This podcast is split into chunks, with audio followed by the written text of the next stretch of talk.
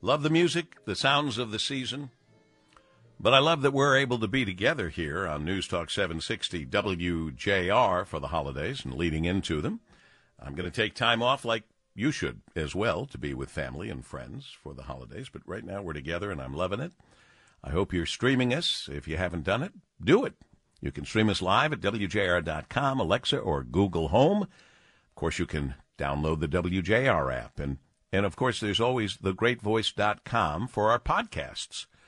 They're there for a while. Get them while you can. You can save them too, as far as I can see. You can get my father's letter to a friend. Are we? I think we're doing that today again, aren't we, David? We had planned on that, uh, so we'll have that for you. And then tomorrow's a big day. Uh, Christmas on us at Guernsey Farms Dairy at 21,300 Novi Road in Northville. Well, when you get a headline like this, Fed ends year without raising key interest rate, stocks rally as cuts forecast for 2024. So the, remember, the stock market's kind of always ahead of the game. That's what we believe. David Sowerby knows for sure.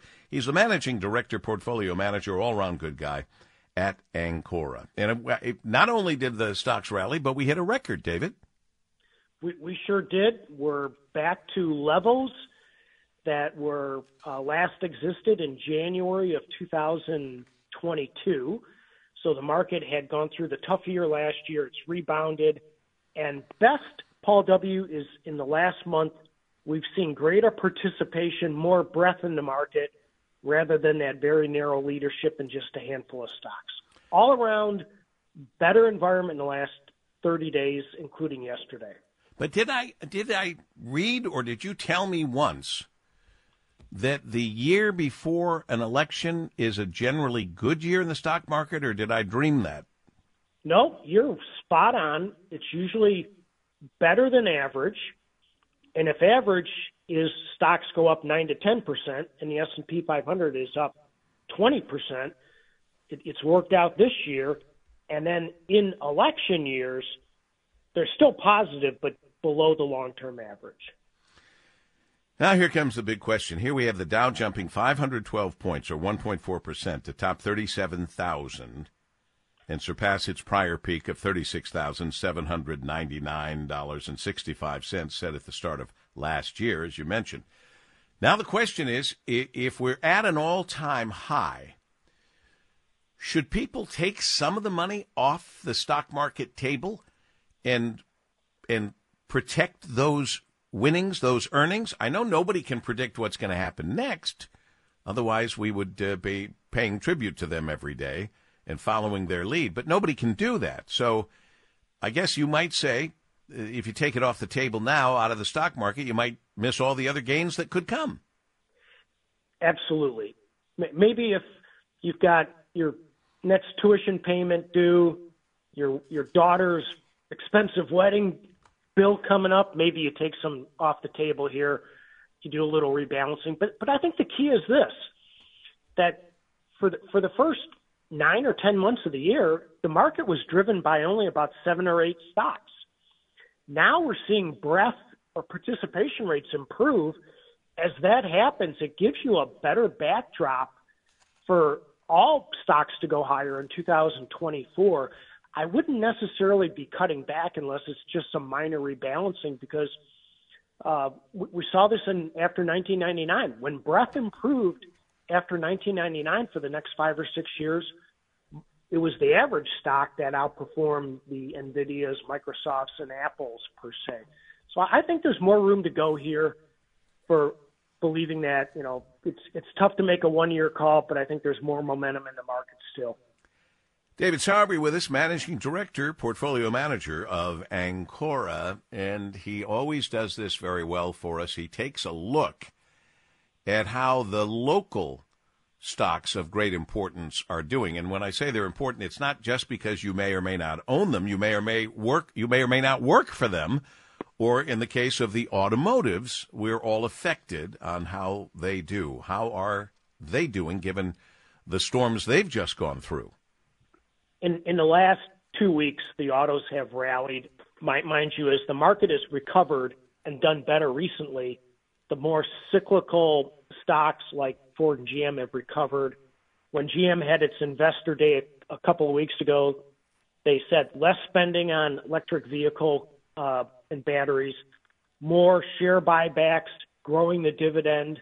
That has proven to be more favorable for GM stock price recently. And then if you go even deeper, Masco, great Michigan company, it's um, it's up almost 50% this year. As you know, housing's been a little tougher, but people still want to refurb. They want paint. They want lighting fixtures, you name it. And Masco like many Michigan companies, has been a beneficiary of a of a, an economy that's still growing. Wow, that's incredible. Masco up fifty percent this year. That's great. Now, is back to cars for just a moment because one of the car companies that seems to be off on their own, they don't even fit into the sector, would be Tesla. And the people who love Tesla continue to love Tesla no matter what, but they just had a recall of virtually every Tesla. Has that affected the stock? Uh, not so much. You know, t- Tesla's still its own animal.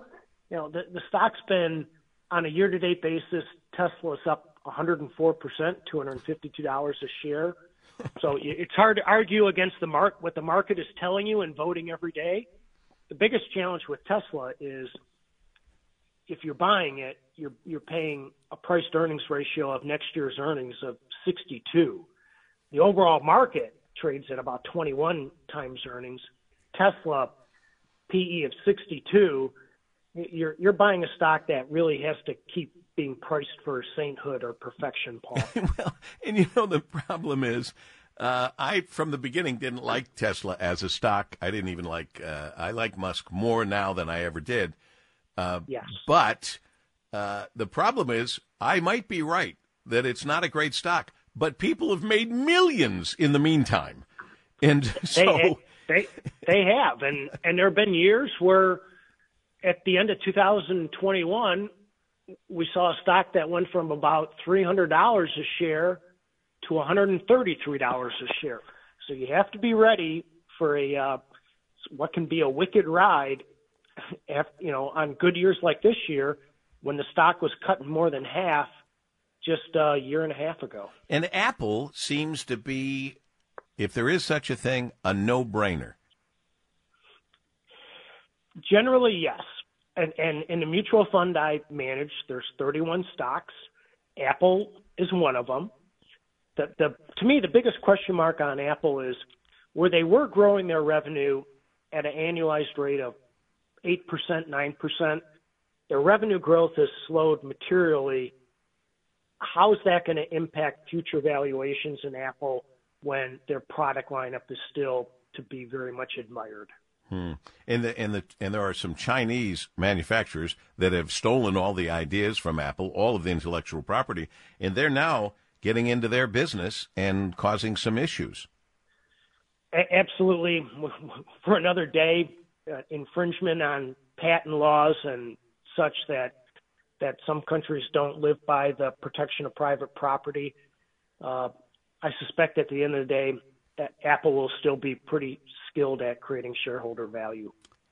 David Sowerby, God bless you. Merry Christmas, Happy New Year, all the regular holidays. We celebrate them, uh, them all, and we, we always do. appreciate your help, sir. My, my great thanks right back to you, Paul. Always good to be with you.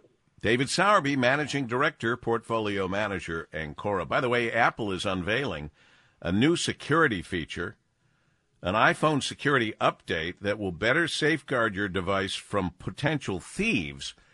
Uh, Dave Rieger, I'm putting you on notice when we come out and open in this next hour. I want you to fill us in on that since you are our Apple expert. Is he paying attention, Danielle? Did he hear me? I don't know. Okay. All right. Well, she speaks the she speaks the truth as we continue.